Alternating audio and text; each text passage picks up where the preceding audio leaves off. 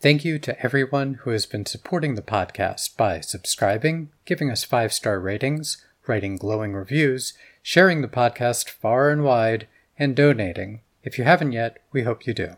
We have amazing things planned, and you are making it possible for us to continue producing the podcast. Most of all, thank you very much for joining us on these wild adventures into history, ideas, and existential mystery. If you're a podcaster and you'd like to interview Nachliel or me, please get in touch. In fact, if you're anyone who'd like to get in touch, please get in touch. Links below.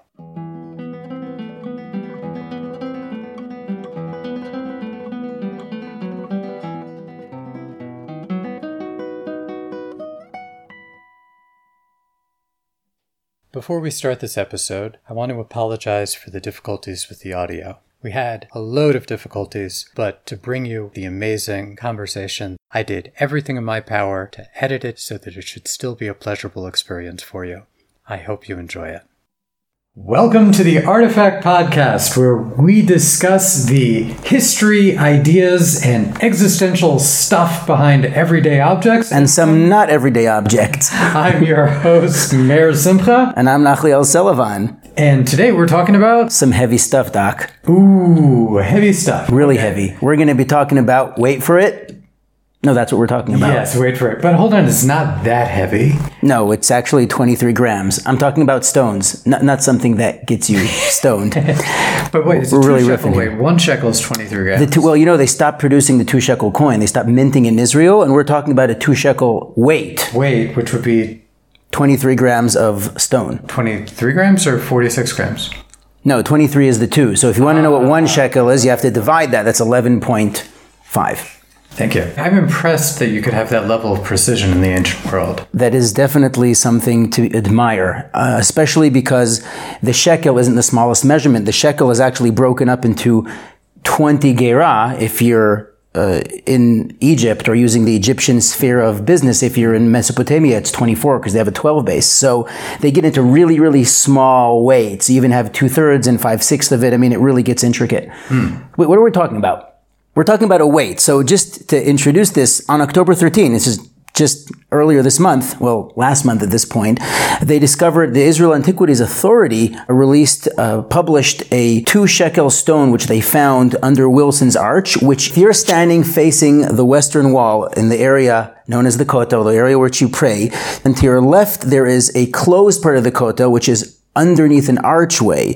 It's, you're going, taking left. And that closed area goes underneath a Second Temple period arch, which is called Wilson's Arch, named after the scholar who discovered it. In those excavations, a lot of very interesting discoveries have been made, including all kinds of other things, like material that helped you actually date exactly when it was built. So that's pretty recent. So under that arch, uh, they found a, a two shekel weight. In other words, a weight which has the two shekel symbol on it, which is familiar. And if you're looking, you'll see there's an image of sort of like a fish facing downward or a loop, which is a money bag. It's an image of a money bag, which represents shekel. That's your basic weight unit. And there's two lines next to it symbolizing two shekels. And we know that because we know that this is Hieratic Egyptian for two. There's one, two, four, and eight. Those are the digits usually find. Are you sure it's not a bunny rabbit?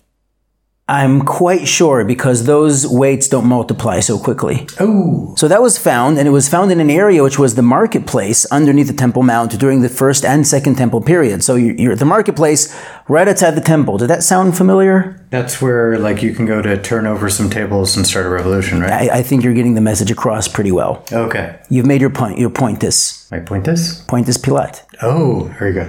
Very good. Nailed it. I was just tapping wood. Knock on wood. Yes. okay, we're really going uh, extra uh, covenantal here. Said the Joker to the thief. Ha ha. Well, so that takes us to uh, the story of of uh, business, doing business outside the temple. I think that's a very uh, great point to discuss. Uh, we're gonna we're gonna get there. Right, because like you, I mean, the whole point of having this market there would be to to do what? Well, well, if you're coming to the temple, think about it this way: What are people doing in the temple? Well, I want to bring a sacrifice, and I don't want to schlep my sheep all the way from Shiloh, So you're going to schlep your credit card. so I'll take my credit card. and you're going to come to the marketplace. You're going to come to these booths where they have ready-made uh, sacrificial units, in different sizes and different qualities for different purposes. I would like a sin offering for adultery. Um, I just mean, uh, can I have a goat, please?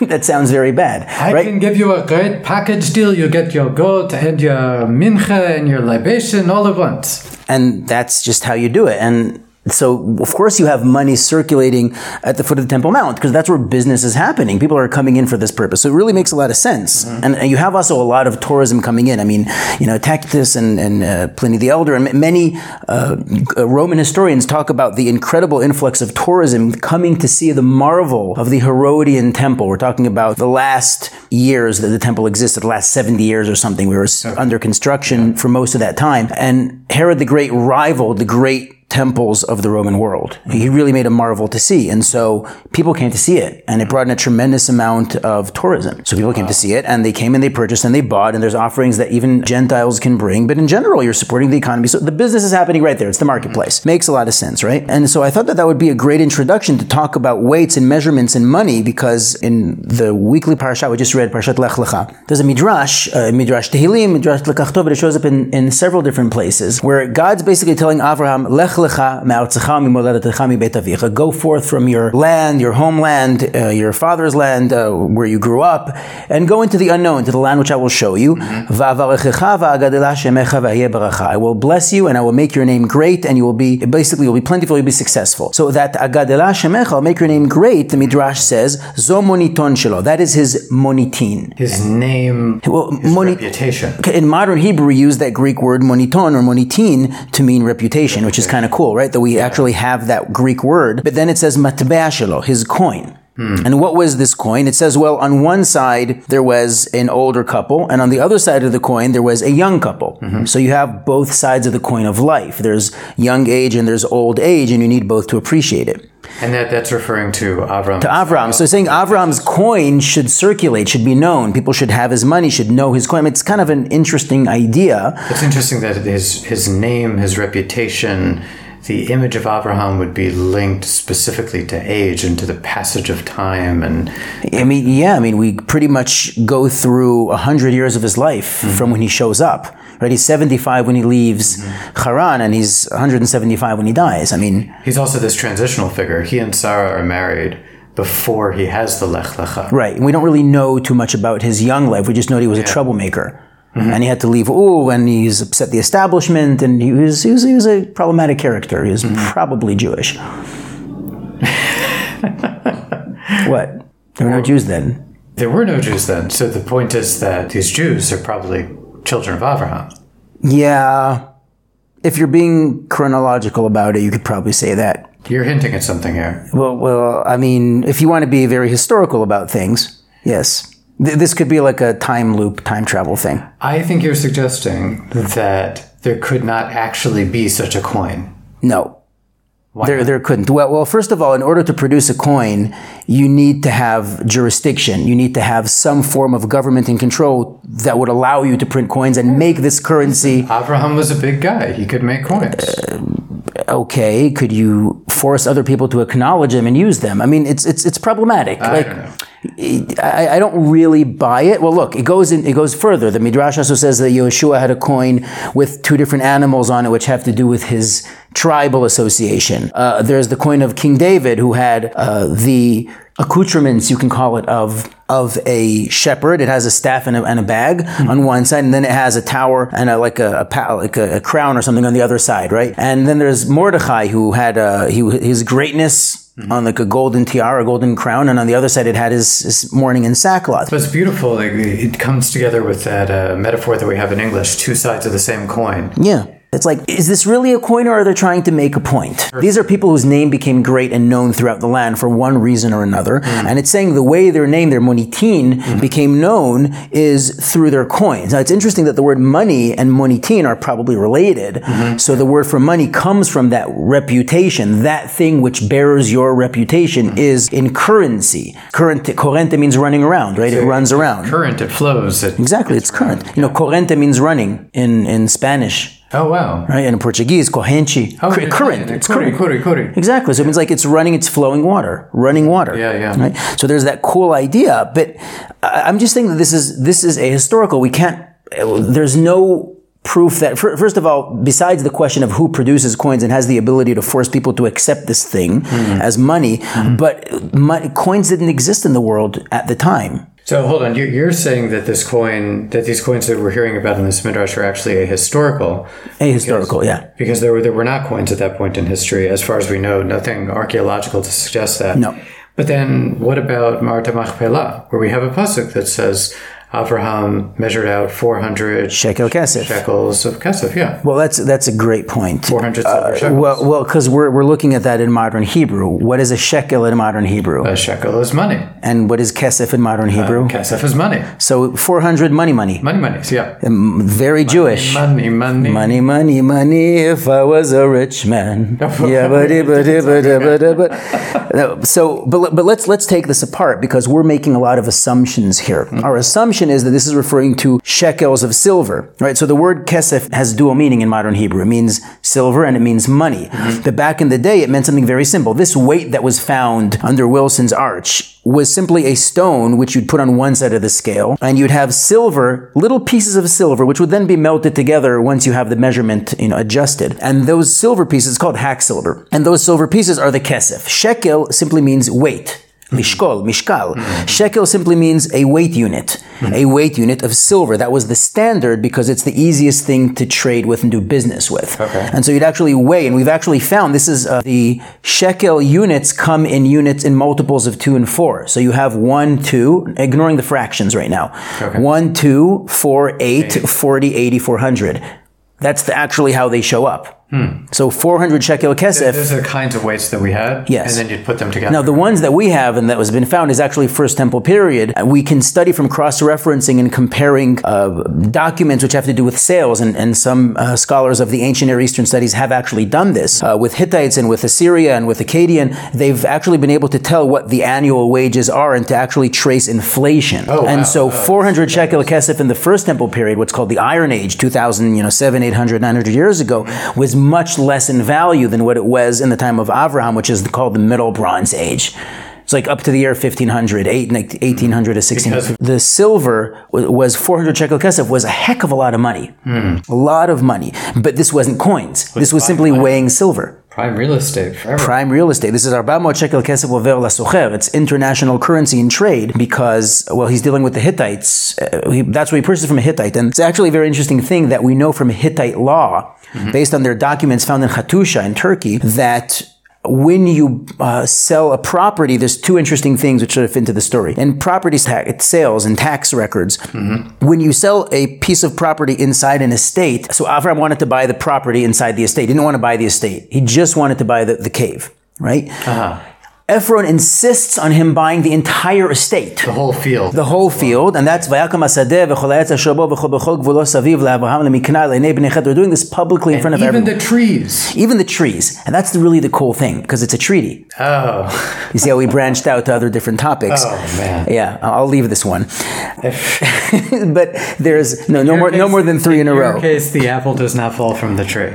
Yes, but these trees are probably not fruit trees. Nachliel's father is also a master punster. Yes, he definitely is. It's it's a lot of verbal punishment. But there's At this time of year, we think of pundits. Okay, let's stop. so, but what's really cool is number one, if you buy, if you if you sell, you're an estate owner and you sell that property to somebody, mm-hmm. you still have to pay the government or the kingdom taxes for that property because you own the estate. And so he wants it off his hands. Oh, he wants to get rid of his property taxes. Right. And the other thing is you actually have to list how many trees are in the property. That is standard Hittite ah. property law. That makes sense. That's so cool. So it's why why would I need to hear that? Wow. This is reflecting, and besides the fact that there's no contract signed, hmm. this is done publicly because that's how it was done in a society which did business in a rather illiterate way. Unless you want to hire a scribe and a royal, that was done for royal stuff at the time. Hmm. You didn't have regular business transactions with that level of documentation. It was just done in public. Everybody's there watching, and it's repeated and it's repeated and it's repeated, and so that's how it's done right? Hmm. So that's really, really cool. But that's pretty much what's happening then. So what they were doing is weighing silver against measurements of stone, and those indeed have been found. Hmm. So let's talk about coins. So we're saying this is ahistorical because coins weren't actually used at the time. So when were the first coins used? The first coins were found in what we would call, from our perspective, the late First Temple period or late Iron Age. They're found in the 7th century, in the 600 BCE, in Lydia, which is uh, the Ionian Greek. It's it's basically Western Turkey, Asia Minor. Not and we think of as Greece today. No, but no. Turkey. Yeah, but they're like associated. We have the Battle of Troy, for example, is in that area. The Temple of Artemis in Ephesus. It's all there on the coast, mm-hmm. on, the, on the southern coast of Turkey, so, southwest. those coins like that? So, so those coins, first of all, they're made of electrum, which is a naturally find, found alloy of gold and silver. Um, so it's a precious material, right, which is important. And there's an impression on it. Mm-hmm. And the impression on it is of a horse, of the Trojan horse, which immediately evoked the connection Whoa, to. hold on, that's crazy. Yeah. Because these are Greek coins, like from the Greek culture, which are found in the area of ancient Troy, which would have been destroyed, you know, sometime. So, so who is there now? Now the Greeks are there. Exactly. Oh, we're the Greeks. This we is us. Troy. We we have so there's also some coins which have the Lydian lion on it. The Lydian lion. So sounds the, like sports team. The Lydian lions. Well, uh, but basically these are referring to mythological stories which were famous at the time and had a connection to that story, to the grandeur. So speaking about that chazal, that midrash, we're saying, Shemecha, your monitin, your reputation is on your money. Money is your reputation that is put in such a form, a format which people will, everybody will see it. And so we see the Greeks doing that for their reputation. Right. Right in that place. And, and this, this, these were found in the temple of Artemis in Ephesus. So, but this idea of having the images on coins, and these coins are actually found in the temple. They're found in the temple. They were found in the. So very often you find coins so deposited, like buried a, in a temple, and like a, a treasury. Culture like us, like you go there and you buy your sacrifice there, and that's. Uh, well, the thing about these coins is that their value was, from what we know at the time, was so high these couldn't have been used for regular transactions.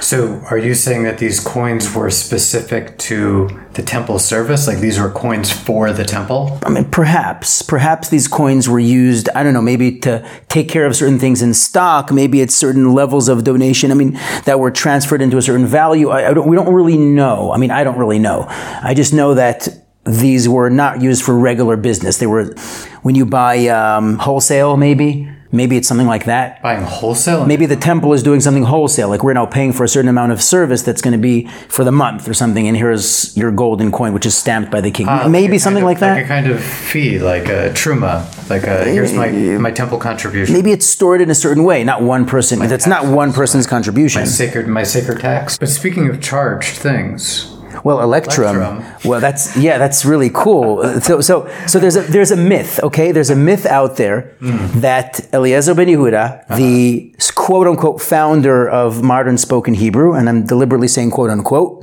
as the Syrian Jews will tell you, we've been speaking Hebrew all along. Yeah, and they'll show you the books. It's like in spoken Hebrew, mm. right? Not you know, like, but this but like a callback to episode one where we talk about Zionist propaganda. Yes, now we're talking about. Yeah, I think we mentioned that too there. Yeah, yeah, we talked about it there. Anyway, so we're going to have to do modern Hebrew as an artifact is a word which in modern Hebrew means electricity, right? So people think that the word chashmal, it, it shows up in the vision of the Merkava, the chariot in the beginning of Yechezkel, of Ezekiel, right? So it's a very mystical sort of vision with the skies and the heavens opening up. And it mentions there Maria chashmal. What is chashmal?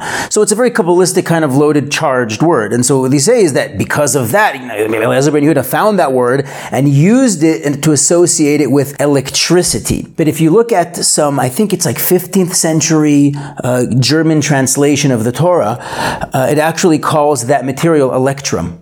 Chashmal calls it electrum. Wow. In other words, we're talking about something which has to do with a particular shine associated with this metal. Hmm.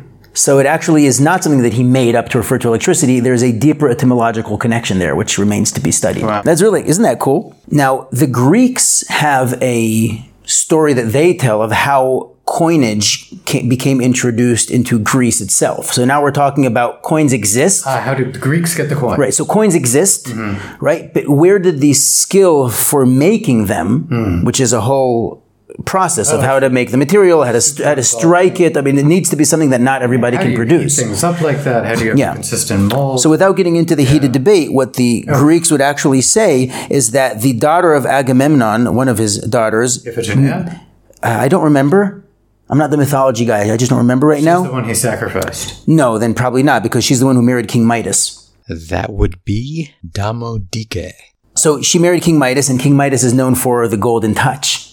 Everything he touched turns into gold. And some of these scholars suggest that what the idea of Midas is, is he's basically saying that all of your goods are much more valuable when converted to gold. This is so beautiful. I love this. I had never thought about this dimension of the myth before. For me, I, I, guess I got stuck in a very childish vision of the myth where you just have this king going around touching everything and it turns into gold. I mean, we have to remember that mythologies and a curse and mythologies but, are there to tell a deep story. Yeah, but what you're saying right? is that the, this myth is about a king coming along saying, "No, no, no there can be currency. It's not just that everything has to be barter. Everything we can translate it into uh, a, a, value, an abstracted form of value. The gold, and, the gold standard. Standard, and there's also fungibility to it. Mm-hmm. It's not like barter where the particular chicken that I'm buying, well, this chicken here is healthier than that chicken, so I want this one. But you're saying it's the same price and this and that. And it, no, no, it's not like that. It's just we're going to take everything and we're going to come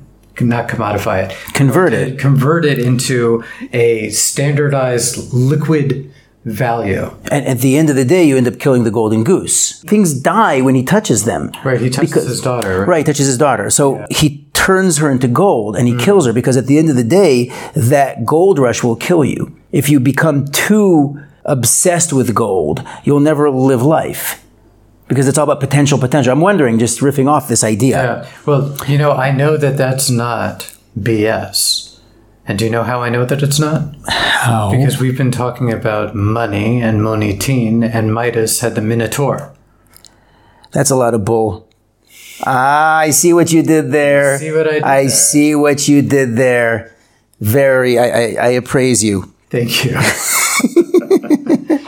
taking us back to our story, they say that it was this daughter of Agamemnon mm-hmm. who married King Midas who learned that idea of how to make coins and introduced it to Greece. So that puts all of it together because that's what money is. It's the concept of converting something into uh, fungibility, right? That's fascinating that, that the art of making coins would be ascribed to a daughter of Agamemnon, specifically a woman. Mm-hmm. Based on all of these ideas, which eventually evolved into coinage in the Roman world, which continued this idea of spreading your reputation by using known images on coins. Many of them come from mythology, from Alexander the Great. We'll see these different things later. They're taking what the context of the Roman world to explain an idea in terms we can understand, as opposed to making an historical statement saying, oh yeah, Abraham made coins. I mean, to make coins, you need to have not necessarily a bank, because a bank, the concept of a gold standard is that these notes represent gold that is somewhere and the king is signing on it saying that this is going worth that.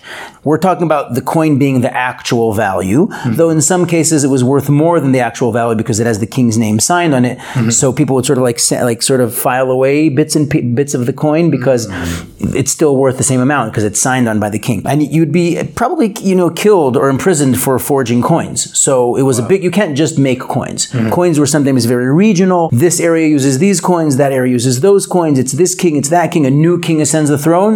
They make new coins, mm-hmm. right? And coins were only introduced into the Jewish world. It's also a great way to to collect money from people coming from other regions. Uh, now you have to buy our coins in order to do business with us. I hear. Yeah, I mean, it's but it's also letting everybody know who's boss, mm-hmm. which you know, it's why you have you know these rulers on money, right? Except in the United States, because they broke away from the monarchy. So they, they have a rule where a president has to have been deceased for three years before they can be printed on the notes. Ah, that's interesting. You're saying there it has to, you can't use these as a mark of personal authority. Right but we will use our money to kind of develop the mythology of our, our people. I mean, that's all the, the, Illuminati and everything that's on the coins, right? On the money, right? Oh, yeah, that's true. wow. Well, anyway, so. I want to go back to, sure. to one point that you were saying there about the, the nature of this ahistorical midrash. The, the sort of hermeneutical point is that the midrash is using the culture contemporary to the people who are saying the midrash in order to articulate something about the people it's describing. Correct. So it's using the contemporary cultural language Correct. of coinage as expressing reputation in order to talk about who was Abraham, who was Mordechai, who was Yeshua. Had he actually been able to mint coins, what would be the symbol that he represents. And if we think about Avraham, I kind of doubt we would think about this two sides of a coin in terms of a couple a, a, who are living together and growing together and learning to love each other with a young couple and an old couple. Like that wouldn't be what comes to mind when I think of Avraham. Maybe you would think about yeah, like other ideas. Like this is the idea. The bris, maybe put the bris on the coin. Yeah, the circumcision, circumcision, or maybe his his maybe his is free, being a freedom fighter, maybe having a tent open to the four corners, yeah, which is yeah. maybe uh, maybe praying about Sodom, Something more iconic of him, like he argues with God. He's a he's a debater. I mean, something. I'd like to go back to the use of those first coins of the Greek temple we were talking about. You were saying that these coins were too much to be used for regular commercial purposes. They were connected to something about the temple. temple. Yeah, the temple. I don't know. We're purchasing in stock something for the temple. I mean, the temple is a big deal. It's it's government funded or whatever. Mm-hmm. So, my friend Marty Newman, who is actually a numismaticist, numismatist, numismatist, Newman, numismatist, nomenclature. That's really funny. He started in Greek and Roman coins. Mm-hmm. He was really interested in the coins for when the, from the time when the, the empires were falling apart. Okay. He liked the messy coins when things were getting really chaotic because you could see the, the disintegration. It, it's it's it's always in the it's always in the irregularities that you get the fun stuff. Yeah, yeah. You know, the coin that was struck on another coin or that yeah. were stuck together. That's how you. It's the glitches in the system where you learn a lot more. Yeah. Than when everything runs. Yeah. Smoothly. Yeah. Always historically, you're looking for the problems, for the mess ups. So he's a fascinating guy. He eventually got into Arabic coins and Chinese coins and Mongolian. Yes. Coins. Amazing stuff. He has a, a hypothesis mm-hmm. based initially on coins. He he looked at this fact about coins being connected initially to a temple, and he said that aphorism that people say necessity is the mother of invention right is not strictly true. Necessity is not the only mother of invention. Some things start out not for practical purposes and then get co opted into sacred purposes. They start out for sacred purposes and then they get diffused into practical, mundane, everyday purposes. Well, so he was he was thinking about coins, language, and uh, particularly writing. Those were some areas. There, there's one thing which was primarily used for sacrament. Uh, poetry, for example. Poetry is found in temples, music. but I'll even say wine for libations, yeah, which, if yeah. you don't mind passing the wine, mm. I'd appreciate that. We touched on this uh, in our previous episode. Um, yes, we did. When it rains, it pours. Hmm. Well, the only thing that I would argue about that, other than the fact that it is probably true in many cases, is that what we are calling cultic societal institutionalized cultic worship and beliefs are more of a necessity than we than we appreciate right now. What do you mean? In other words, it's it's not a secret that whenever archaeologists find something they don't understand it, this is probably a cultic vessel. Why does everything have to be cultic? Is that like the the rug that you brush everything under? Yeah. Oh, it's probably a temple. Mm. It's probably used for cultic purposes because nobody else had anything else to do. Mm-hmm. But when you think about it, how chaotic the world is, how ununderstood the pre-scientific world is, and especially back then when things were so the, everything was chaotic, right? I want to keep things under control. I want to understand the world. And so when you come up with an explanation for the world, which cultures would call creation stories and origin stories, that gives you a sense of structure. Mm. A family that prays together, stays, stays together, together, right? A society which is centered around a ziggurat, as we find in Ur in Mesopotamia, in the center, the epicenter of the city, and every, it's possibly part of the idea behind the Tower of Babel, is this concept where we are all united by this deity of the city who we have to serve in a particular way, and that will guarantee us success in all of the basic needs that we have, according to you know Maslow's pyramid of needs: People food, water, shelter people cling on to something. There's a, a social and biological survival function yes. of these ideologies. The fact is that we find cave paintings were in use for over 30,000 years and almost in direct continuity until the urban revolution in which these other structures replaced them. As this is Karen Armstrong argues this in the case for God. Hmm. Uh, the fact that that these cave paintings, which were definitely some sort of ritual which has to do with understanding nature and hunting, hunted the circle, whatever it is, we don't really know. Mm-hmm. Uh, it's clear that it, it was effective. Mm-hmm. It, otherwise, it had utility Mm-hmm. Otherwise, it wouldn't be in use. It wouldn't have lasted for tens of thousands of years. Right. So it had utility, and then it was replaced by something that happened when soci- societal structure changed. And so you need to have. It's a really remarkable shift. Subterranean cave painting to something that's the opposite of subterranean. It projects from the ground. I mean, but if you think about it, there's another midrash which says that Avraham referred to the relationship to God in terms of a mountain, mm-hmm. Yitzchak, Isaac in terms of a field, and Yaakov, Jacob in terms of a home, mm-hmm. which is where we get the idea of a temple from, as a place where you can connect heaven to earth. It, it, it's a fascinating concept because Avraham, in that sense, was very much he meditates out in the field on the mountaintop like a hermit. I mean, that's kind of how you would think about Avraham, mm-hmm. right? So things change. We develop, we evolve. It's, we have to mature to that level of dealing with the temple. But the temple itself is, is, is addressing very primal needs. And so it's just redefining necessity. Ah, okay. That's beautiful what you're saying. Well, here's another ahistorical point. Speaking of money, so there's a, there's another midrash which talks about Yaakov. Right. Yaakov going to Shechem. Right, he comes back from Armenia, uh, comes back from Aram Naharaim. He, he comes back from the diaspora. Yes, he comes back from Chutz La'aretz, and what does he talk about? Money, of course. You know, as they say, the joke is that when you come to, when you pass by Teaneck, New Jersey, the sign says, we're all pro Aliyah, but you know, Parnasa. Yaakov comes into the city. Vayavo Yaakov Shalem Ir Shechem. He finishes his encounter with Esav, which of course has a lot to do with bribing him and mm-hmm. giving him gifts and all that stuff. Well, it says he arrived Shalem. He Right. paid up. So, yeah, so Vayichan Vayichan et Pnei, and he graced the face of the city. The face of the city. So the, the, the Talmud, the Gemara in Shabbat says in Lamed Gimel, page 33, says that there are several options of how to understand this. One of them is Matbeat Tikenlam, he instituted coinage. Mm-hmm. One of them is is Shvakim Tikenlam, he instituted marketplaces, and the one is is Merchatzot, is bathhouses, because of course that's where all the business happens, of course, as you know. And I didn't know that, but uh, you clearly have not been to uh, to uh, a Schwitz. no, I've never been to a Schwitz. Okay. I didn't. Schwitzes are places of business meetings, you're saying? Where else in Shul? Well, that too.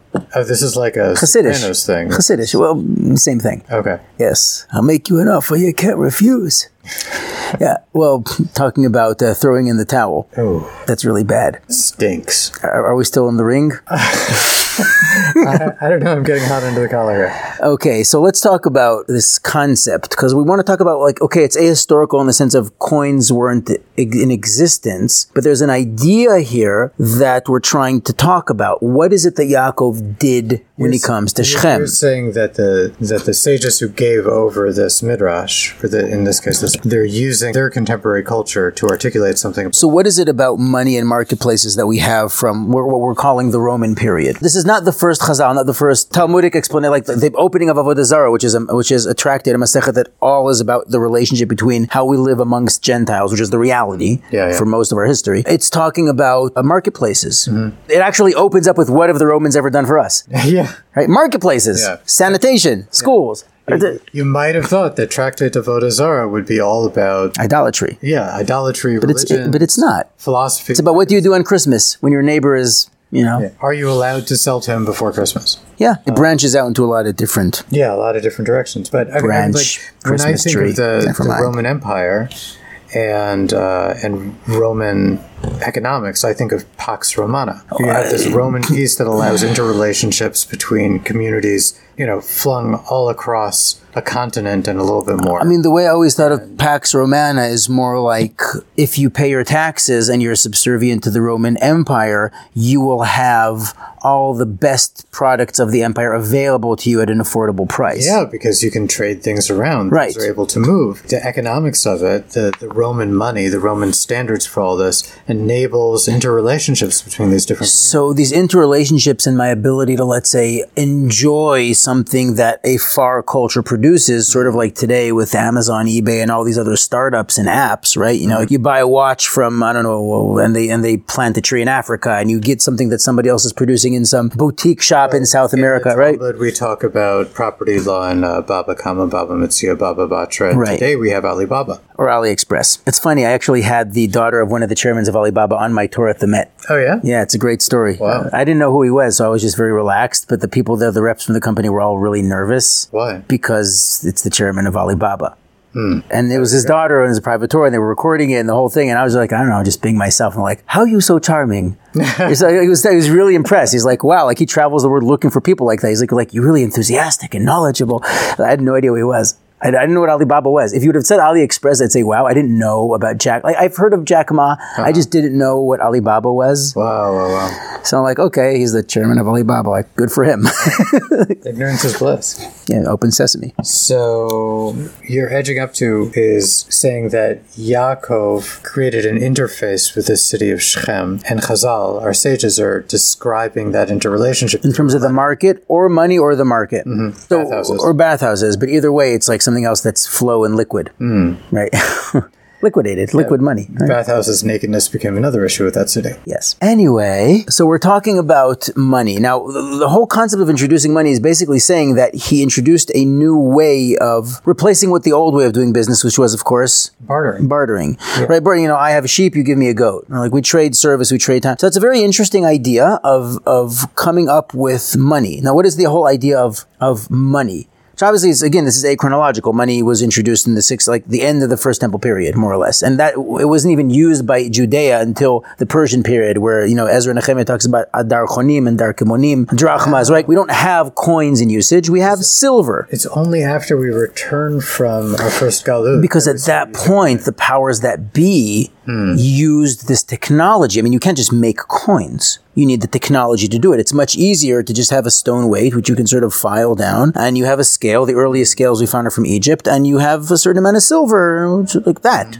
Like that's a lot easier to standardize. I mean yeah there are localized standards. There's shekel hamelech so we find with avshalom uh, david's son. We have different kinds of shekel. There's with avram there's shekel kesef over lasochel this international shekel like paying euro as opposed to paying you know canadian dollars like okay fine. But the idea of money itself is is something more objective more universal Yeah, I'd point out that bartering, what that relationship emphasizes actually is your difference.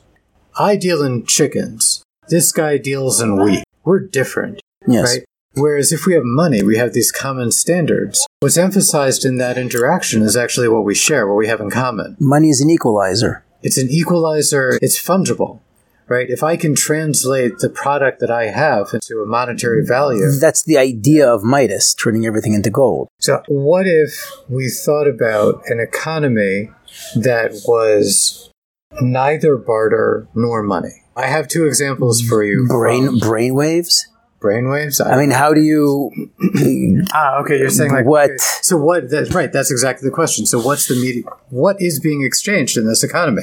If it's not barter, and it's not not money. So Credit? If we were to go over to Micronesia into the Trobriand Islands, okay right, we would find there two non-monetary economies, non-barter economies that Okay. that operate. One is this banana leaf bundle economy. So family has somebody who dies, and then they have very elaborate, onerous mourning ritual, okay and women are key figures in the mourning process. okay Okay. You have women from all over the community who get involved in the mourning for this one particular family's loss. And then the women of that family pay the women of their community for their work in this ritual using banana leaf bundles, which of course are totally useless.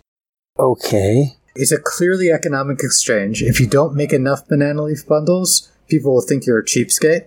And how do you you'll make them ostracized? you make banana leaves by morning you harvest banana leaves, but then you decorate them and stitch them together and like do so so there's this concept of turning something you you invest i carved this i made it special and now it has value because i invested in it. It's social currency in a material form. Uh, i mean this is this is totally bananas. Yeah, yes, this is clearly bananas. it's basically a kind of currency. It's just something you can't sell outside of your little bonanza. So if you're into economic anthropology, the reason why you wouldn't call this currency is because it's only good for one thing. Mhm.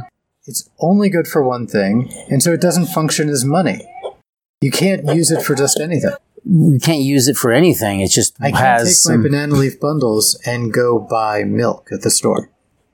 what do you do with them in this culture I don't think you do anything with them. so how are they worth anything the exchange itself is where the value is held. What do you do with that value? Where am I going to put You- all these do you banana get- leaf bundles that I got? What is their utility? There is no utility to So what is their value? their value. Is, is they just give you social brownie points, yeah, social status, social. which bonding. means that if you walk into a store, they'll give you whatever you want because you have high banana standing. You're trying to. You're thinking about this like. Uh, But I'm saying, how is this currency? How is this a different? You're saying it's a non. How do I get what I want? Social. These are like Instagram followers. Ah, that's interesting. Yeah, maybe, maybe we do have a way of thinking. Like, yeah, what does it help me that I have, you know, four billion followers on Instagram? Not a lot, but if you have that many people, you're going to get promoted. Your the algorithms are going to favor you, and people are going to reach out to you and ask you to promote their I can, I services. can monetize my account. I can exactly because you have a lot of followers, and Yeah, then so like if you're well connected in socially in the society, then you'll be able to do things. Okay, so the Trobriand Islanders. I hope you have your head spinning in circles because I'm going to tell you about the coolest circle. oh my god, Okay, so you have these islands there, and let me look at my notes here. The anthropologist who did this work was Malinowski, who, if I remember correctly, wound up basically stranded in that area because of the World War. Couldn't get home. It was, uh, I think he was Polish. So in this system, you have people carrying goods, which again are totally useless. They'll carry them for hundreds of miles across dangerous waters in canoes in order to exchange them. you mean they bought What? canoe? Ah. That's Hebrew for bought. Yes. Yes. Anyway, go ahead. There are thousands of people on these islands that are all involved in this, and there are 18 islands that are involved. You can't just add another island. It's- It's not an economy that ex- expands. It's a traditional economy.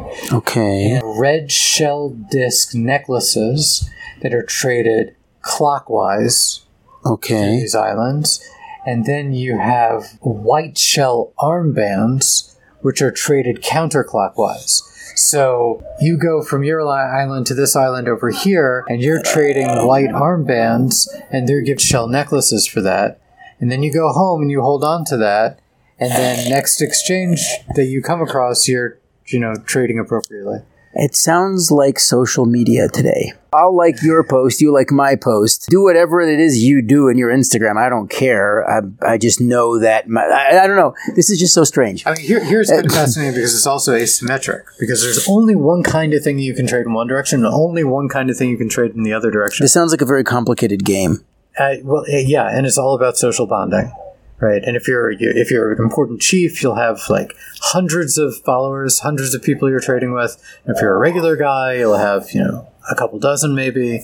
Yeah, it just it strikes me as amazing that you have these complex economies that have real value, real necessity. I still society. didn't get how the economy is related to this thing we're trading. There's nothing economic about it. Right. I mean, that's the thing. These things are useless. So it strikes us as like, well, why would you trade that? And the answer is, well, there kind of is no reason why you would trade that particular thing. It's, you have a thing that's representing something. So that's the point. This thing isn't valuable in itself. It has value because of something that it represents. In that respect, it is like money, but it's not money because you can't use it to buy anything else. Um, I'm glad you enjoyed that. uh, moving on.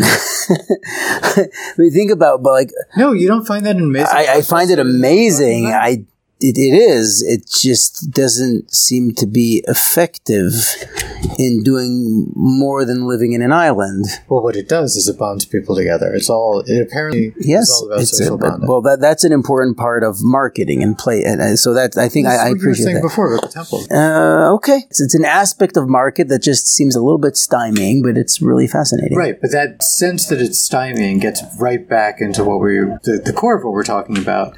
That if you have bartering, It's more personal. bartering is useful, but it could be a lot more useful if you could abstract that value. So, so money again is abstracting. Yeah. And we'll talk about that because there's another, there's some, some ideas of abstraction that actually show up. Like, for example, the Hebrew word for Value value can also be damim, dmei, right? Dmei kis is pocket money. is another word for money. But damim is kesef, as we mentioned. But damim is a very generic word. First of all, dam, Means blood. blood.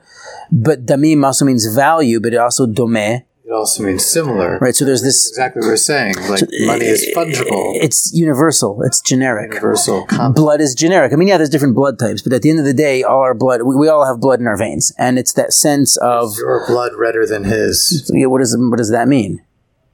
You know that's from the Gemara? Yes. Oh, you know. Yeah. My chazit dama didach somek tfei.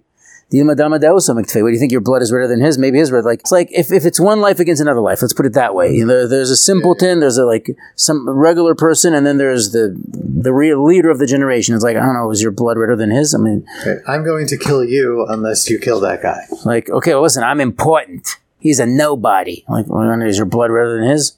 Mm-hmm. Such a like, like, yeah, blood is like life is life. Yeah, yeah. When, when it's when it's stripped of all of its social constructs, life is life. Yeah. It's like it's that so it's a beautiful idea, but the whole idea of money, even though it's impersonal, is first of all it's legitimized. It's like every it has like the stamp of the king on it or something like that. It's it's very hard to forge, and that's part of the idea, hmm. right? It's durable, so they make things out of metal, precious metals. It's portable, so so bartering is much more personal. But think about it: if I want to buy something, I want to make a serious um, business transaction. I can't go around with 10 million sheep. right? You, you, you, you ain't buying the Hyatt, right? So it needs to be something portable. It's a lot easier to move around with something small that has a high value. Hmm. So you're going to use bronze for simple transactions or silver for more expensive ones or even gold for the most expensive transactions. And it also has to be divisible. So like here's five parts, six parts, 10 parts. You break it up. So money is a great ideal, but on the other hand, it's very impersonal. So think about it like this. You move from barter. Hmm. I raised this sheep hmm. and I'm giving this sheep to you in exchange for something that you invested in. You made these shoes. Hard labor. I'm exchanging labor for labor, right? To get something that I need. And you change that with something that's like silver, which has a weight stone measurement. And the silver is something which we all agree is precious. We move up the line, we talk about coins, and then the gold standard, which is the gold standard like Fort Knox. The gold standard is the idea that this note of paper, of material, represents something that's in a bank somewhere. You used to be able to go to the bank and trade your money for silver dollars, by the way. It's actual silver, Yeah, yeah. silver dollars, right? And I think like until the 70s, you were able to do that, Yeah. more or less. I have some silver dollars, by the way. Uh, as a Cohen, I have a whole bunch of them, and that's another story. How many silver dollars do you need in order Five. to? I mean, they do five for whatever reason, so I did it twice. Uh, because we talk about five, but right, so they, yeah. five maps onto that. I don't know. They have some calculation. They, they- maybe it's more symbolic than it's exact. But then you have the idea of credit, Mm-hmm. which is dots on a screen. There's no more gold standard. And then you move into cryptocurrency. It's a unit on a digital server somewhere. The interesting thing here is these increasingly abstract forms of money become more fluid, more usable. More universal, but they're impersonal. Think about it like this. We say time is money. Mm-hmm. Right? Money, the time that I'm spending, I could be making money. But on the other hand, money, because it has so much more value and it's more compact, right? It's portable, etc. I can make a huge transaction just by clicking the mouse. That idea is amplified when you get into credit, when you get into cryptocurrency. I mean, who knows what I'm going to be able to do with cryptocurrency? If you tell somebody, I'm quoting some lecture by Simon Sinek, but you know, if I tell somebody, you know, I just donated ten thousand dollars to a charitable cause, like, okay, Hey, very good. As we say. Like, good for you. I just spent the weekend helping paint a school in the inner city. Hmm. How do I react to that? That's inspiring. It's much more personal. I want. I could achieve a lot more with money, mm-hmm. but it's not as personal. Mm-hmm. Time is not money. yeah. There's something about the interface. I always think about people having other people make food for them. Not like in a restaurant, but like in my home. Say I have a somebody who does my cooking for me. Okay. I would feel like alienated from my food if it was if I was just paying somebody to do the cooking for me. If I wasn't personally involved with it somehow. Oh, you know, I heard a beautiful story I mean, everybody orders out today. not us, but No, but I'm saying like that's what people do. They order out. You know. but, but you, you, that kind of goes along with this sort of postmodern, indifferent, estrangement, alienated melees, this kind of like disassociation from things. Yeah, your food isn't even. uh It's like AP. We ordered in, great, but I don't have any sense that you care. Like you aren't sharing your caring with me that you ordered in this food. You can pretend you do. You can pretend our food comes with care. Our food comes with like you. Maybe this is what's going on with the obsession with posting photos of your food on Instagram and whatnot. This is how you're going to care about your food. You're going to put it on display visually. It's like people don't make love anymore. Instead, they watch porn. People don't pour their care into their food anymore. Instead, they take photos and they share it with people that way. I'm not blaming people. It's just a, a social situation, a cultural situation where there's an endemic being cut off from care, an endemic indifference. Okay, this is what people can do. They can post photos on Instagram. Even if it's defective, you see people trying. I heard a beautiful story of a wealthy family that was here for Pesach or whatever it was. Mm-hmm. They, they had hired like a very high class chef to do uh, a lot of the preparation for the holiday. Right. But the, the grandmother of the family, who where there was no logistical need for this whatsoever because the chef was perfectly capable of taking care of it all. She made a point of making the matzo ball soup. For her, it was important that she have her chelek in the preparation of this meal. I need to be personally involved in the preparation of this meal. Mhm. Kind of a dark side of it. We're, we're going back to the whole story of what. This is a dark side of standardization. Once you have standardized weights and measures, you're moving away from the gritty intensity, the need for attention to every detail that you get in a in a non-standardized, totally personal interaction. It's just money. Just exchanging money. hmm Money is potential. It's not an actual. People get addicted, you know, like wishing for more wishes. Yeah, yeah. Shel Silverstein about a guy who died with all the wishes for wishes for wishes next to him and never actually did anything. People get absorbed with money because money is something which is just endless potential and there's no achievement. And the achievement is really what we're we're supposed to be focused on. The investment, the personal Which makes it achievement. perplexing. Think, okay, great, you've got a lot of potential. Now. I mean, it's like youth, you know? Youth is all about potential, but there's no actuality, there's no achievement. Uh, Western culture is obsessed with potential. Yeah, but nobody's obsessed with youth until they feel they're losing it. Until they feel that their potential has become limited. well, youth is wasted on the young. Yeah, yeah, exactly. Exactly. The youth is not obsessed with his own potential. So the dangers of standardization and, and cryptocurrency and credit and the market and how that changes the way we interact as people. What do you see as the dark side of that? We have these increasing levels of abstraction. Mm-hmm. That kind of takes us back to Yaakov, back to Jacob, and the way that he sets up this interface mm-hmm. with the city. So they aren't just barter. So there we're saying it's supposedly a good thing because he was vayichan et pnei. I mean, he made the Right. place nicer. Right, right. Vayichan is the shon chen, right? So the, the, the simple meaning of Vayichan is that they encamp, you know, uh, they, they park. They park their uh, at the face of the city. face of the city. So there is a kind of intimacy between, but that Vayichan is also the shon chen. It's the language of grace, of beauty. And I was thinking that grace and beauty is very tied up with trade in general. I mean, the truth is that same shorish, that I same mean, etymologically, chen, chenvani, chanut. Chenvani is a, is a, is a merchant. shopkeeper. Chanut is a shop, Yeah. right? It has to do with, with chening, training in chen. What is chen? Well, if I'm going to engage in trade with somebody, then there needs to be some relationship there. Why would I mean, why would I do business with you if I get bad vibes? Right. So the thing that people say that I've always heard is that the levels of abstraction in our financial systems all rely on trust. So maybe it's trust between people. I mean, how would eBay and Amazon work? I mean, if I'm not, uh, how do you buy anything on the internet Well, if you're on, worried about being robbed? Back up because because already that's a very sophisticated level of trust. Because why on earth would I trust them? Right. Right. There's a kind of like I, to entrust uh, my finances in a corporate entity is is that's remarkable. Okay. you know, on the level of a, like a, a biz dev guy, right? Okay. I have to go there. I have to shake his hand. I have to sit down with him. I, that's how I'm going to get a sense for it. The same thing in fundraising too, mm-hmm. right? Do I trust this person? Do I trust this into an institution? I have to visit. I have to, you know, put my boots on the ground. I mean, there's a lot of people who who have that chen, you can say that charm, Mm-hmm. who bewitch people in a sense. Right. This is where we get into the dark side because trust actually isn't it. Trust isn't actually what we're relying on. What we're actually relying on is chen, is this kind of grace, this beauty, this attraction that makes for the relationship, but it's it's actually chinam. That chen is Well, the dark side of chen is chin, chinam. it's chinam because the relationship isn't actually merited. Wait, what is chinam? Let's just Chinam is uh, is for free. So in the land of the free. and the home of the Bum, bum, ba-dum, bum. This chen, which jumpstarts that relationship, starts a relationship that's chinam. There's no merit that underlies that. You're jumping into something for free.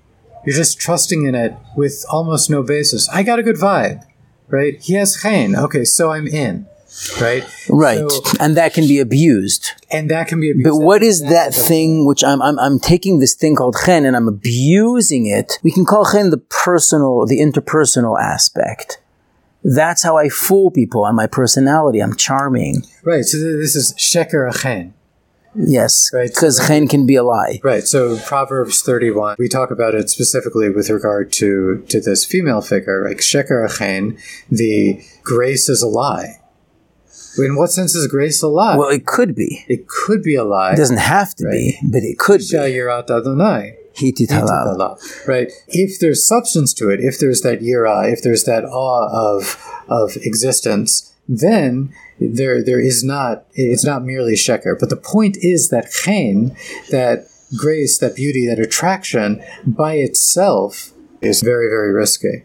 Can be abused. But so you think about this, like the whole point of doing business, and, and we were talking about is like there's the personal and moving into the more abstract. And the chen, we're basically saying the interrelationship itself is about the personal, while we have that abstraction, I guess.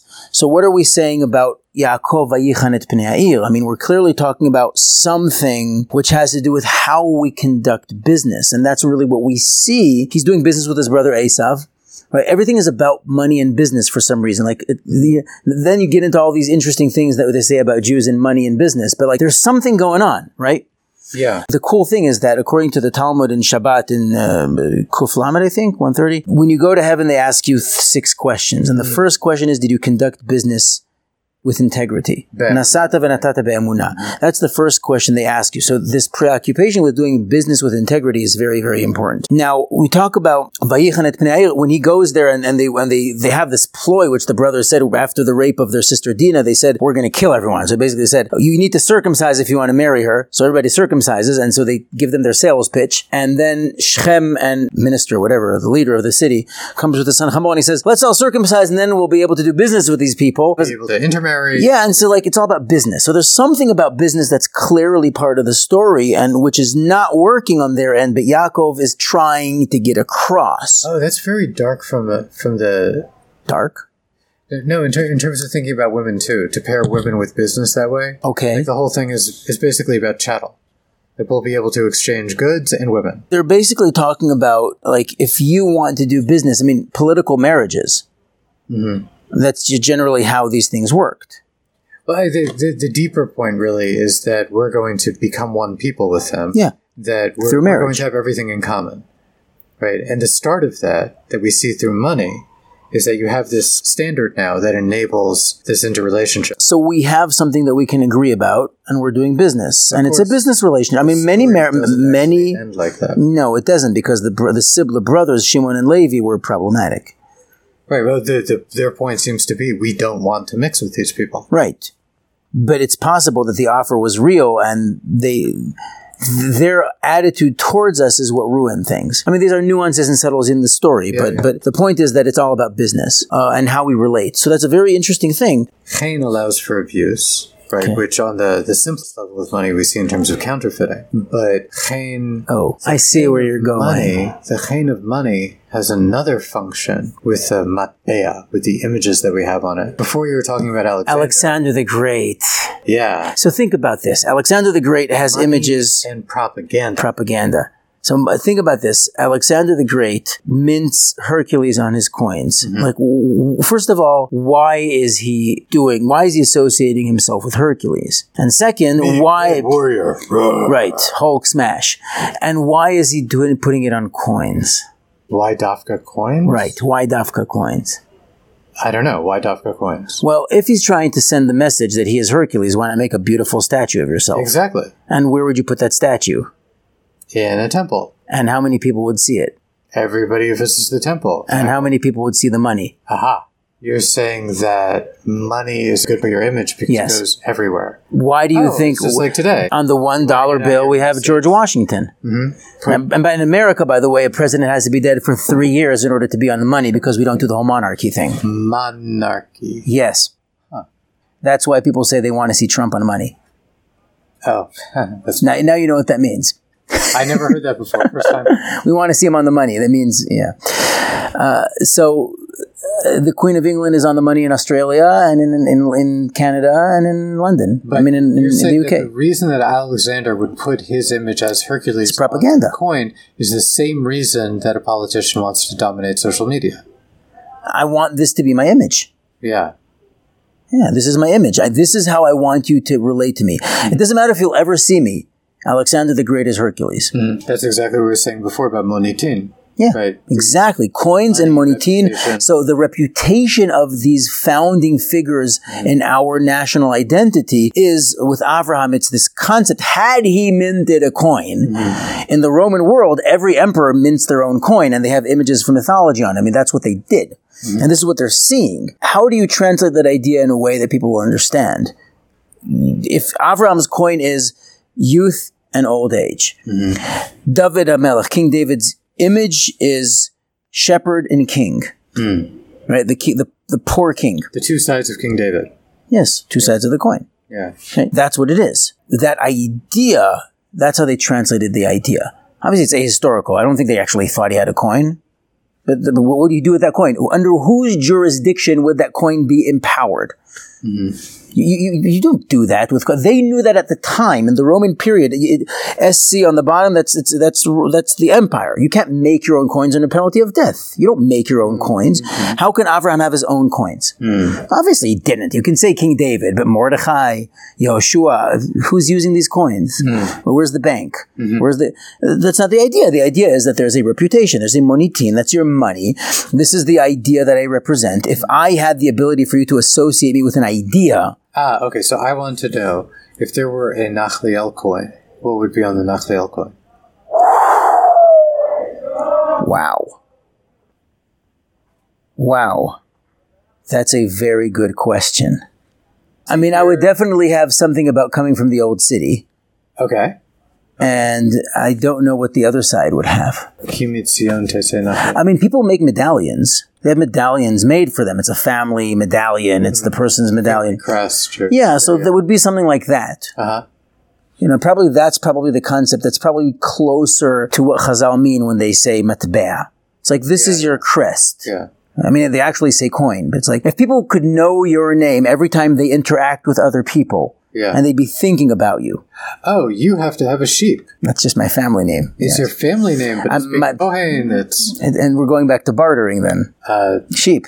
well, you're very personal, personable. You would know. Yeah, man, you rammed that down my throat. Yeah, I'm fleeced it for all I can. For all I can. It's interesting that fleecing becomes a euphemism for pulling the wool over somebody's eyes, deceiving somebody in a financial interaction. Yeah, the barter the sheep. That's that's funny. Yeah, yeah, yeah. Well, so we, we, we got into propaganda a little bit as one of the dark sides of what chen can do is where you use your personal charm and the ability to connect to many people, where I guess that's the universal. Communicate through money. I mean, besides, I just thought it's a fun side note is that, you know, in, in Harry Potter and in the Order of the Phoenix, book five, you have this special charm that was used to communicate with the group on their money because they didn't have WhatsApp groups. So they have on, on their money, on the coins, they have the DA, the Dumbledore's army communicating on money. But money, money gets a point across because everybody, that's why it's called currency, hmm. corrente, right? It runs. It's running, mm-hmm, mm-hmm. right? Oh, so, wow. so it, it's it's it's That's something why that it's round. No, no, that's a chazal. I didn't make that up.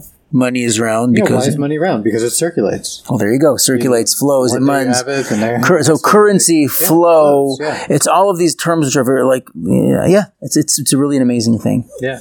Shall we wrap this up?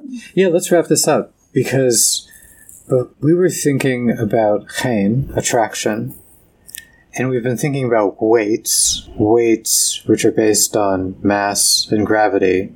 In other words, attraction. There's that scene in Back to the Future where Marty McFly is realizes like that his mother has a crush on him. Well, she should. So right? Dr. Brown says, I think your mother has a crush on you. He's like, Are you saying that my mom has the hots for me? That's heavy, Doc. And he goes, there's that word again, heavy. Like, is there a problem with the Earth's gravitational pull? So speaking about heavy and attraction, I mean, that's heavy doc. I mean, like, chen, the idea of this chen with chenvani and chanut in connection, Almost all your movie references lose me completely. Back to the Future.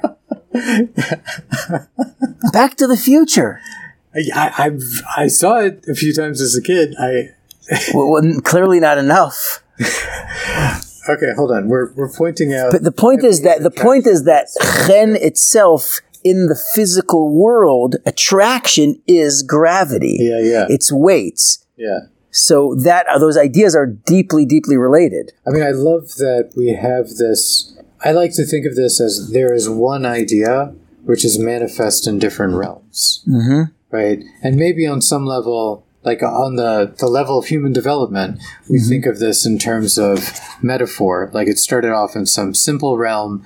Uh, gosh, what, what's the more fundamental thing? That people feel attracted to each other. And then based on that experience of attraction, we understand how things fall hmm I mean, I, I gravity as a concept is really far more abstract. You know, even though it's simple physical things, hmm than in human attraction. Human attraction is a ready. Well, I mean, attraction is probably a far better description of gravity than falling down. well, gosh, how far can we push this? In three dimensional space, you're not falling down. You're being attracted to the center of gravity. right. So Attracted. yeah, that's Newton. If we go to Einstein, then you've got you're just traveling on a straight line. Gravity in in general relativity would be the curvature of space. So But, but space is curved by mass. Well, no, my question is Is there a way to understand chen in terms of curvature? It can be very warped. But there are certain people, I mean, the whole point of Tzaddik Yesod Olam, which is Yosef, who's chen, who's like the Tzaddik was the basis of the world, it's that you have more gravitas because of your chart, because of your openness, because of your ability to relate to people in a more universal way. Hmm. You know how to relate to more people. Hmm. That has, gives you more appeal, hmm. right? You also- draw people in. Yeah. I wonder if this connects back to the, the language of uh, establishing a camp, too, Vayichan. A machane as a center. A Machane as a center, as a place of. Lachanot is also to encamp, to sort of lay down your weight in a particular place. Yeah.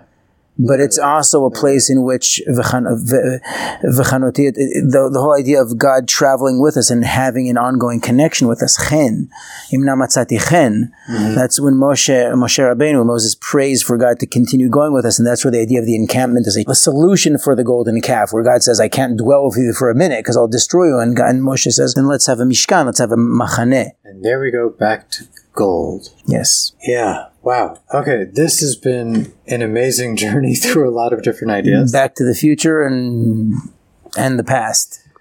So, thank you everybody for joining us for episode two.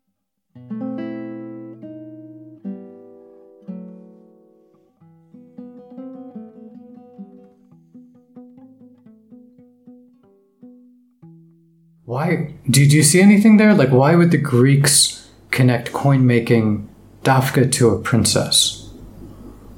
How did she come into Greece? What was her connection to Greece? Well, she's a daughter of Agamemnon. Right?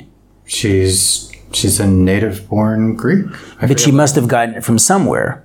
So she belongs to us, but she got it from Midas.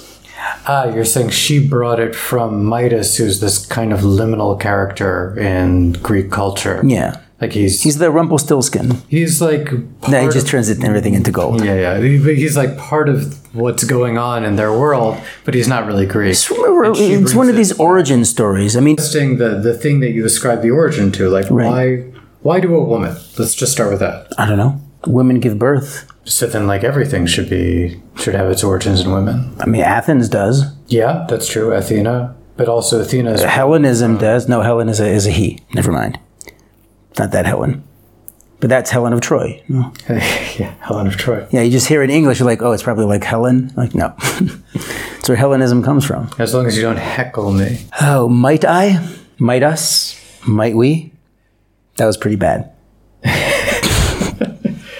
what, what, what I'm trying to say here at the end of the day, prematurely. The Israel Antiquities Authority released, uh, published a two shekel stone which they found under Wilson's Arch, which is on the southwest corner of the Temple Mount. So if you're coming in from the Dung Gate and you're walking towards the western wall, it's the corner of the Temple Mount. And people know what Dung Gate is. If you're if you're standing at the the Kotel, Koisel, the Western well, Wall, if you're, if you're following wall. the road, uh, the pavement, walking into the gate of the old city towards the Western Wall. Again, what, what's that Dung Gate? If you're standing at the Kotel, the Koisel, that's making it more complicated, but okay. It is so not. Well, the Western Wall has a corner uh, towards the east. If you're standing at the Western, I mean the south if you're standing at the western wall and you turn to your right and follow the wall, then you come towards the Dung Gate, which is the name of the gate which with which you exit the old city. Okay, and you let the wall take a corner to its own left, which is the southern the southern wall. Why on earth are you bringing in Dung Gate? I'm a local. It makes sense to me. I understand, but most people aren't locals. So you're saying this is a load of dung? Yes. if you're standing at the Kotel. And let's skip over that. okay, so. Uh, Can I please describe the location? Please do it. Thank you. If you're standing at the Kotel, you're facing the Kotel, and then you turn right and you just follow the wall along the Temple Mount, then you come to a corner between the western wall and the southern wall, and that corner there is where uh, what's his name? Wilson. Wilson's arches. So Wilson built the arch, right? Uh, well, that's actually Robinson's arch, but we're going to let that one slide. Um, Wilson's arch is, anyway. Let's get on with it. the Wilson's Wilson's arch is the one which is, um, I think that's the one that's actually in the enclosed part of the Kotel, where you take a left instead of a right, and you're under a tunnel. And I think Wilson um, Robinson's arch is the one which is on the corner. Oh, so this is Wilson. Screwed that whole thing up. I did. It's okay, we'll edit this. okay, Google. Where's Wilson's Arch? Let's see who gets this first. The address for Western Wall is Jerusalem. I got very non-specific directions. Uh huh. Wilson's Arch.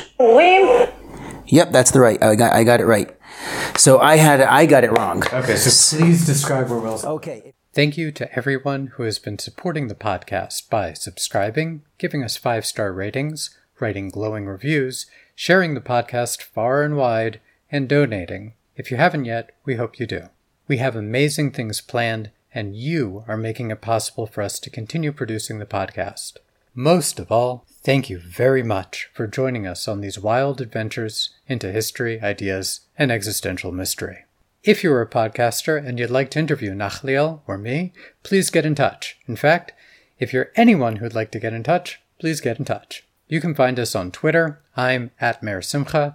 Nachliel is at Museum Tours IL. And we hashtag our posts about the podcast with hashtag Artifact Podcast. Nachliel also does that Instagram thing, again, at Museum Tours IL, and we're both on Facebook where we have a page for the podcast intuitively named Artifact Podcast.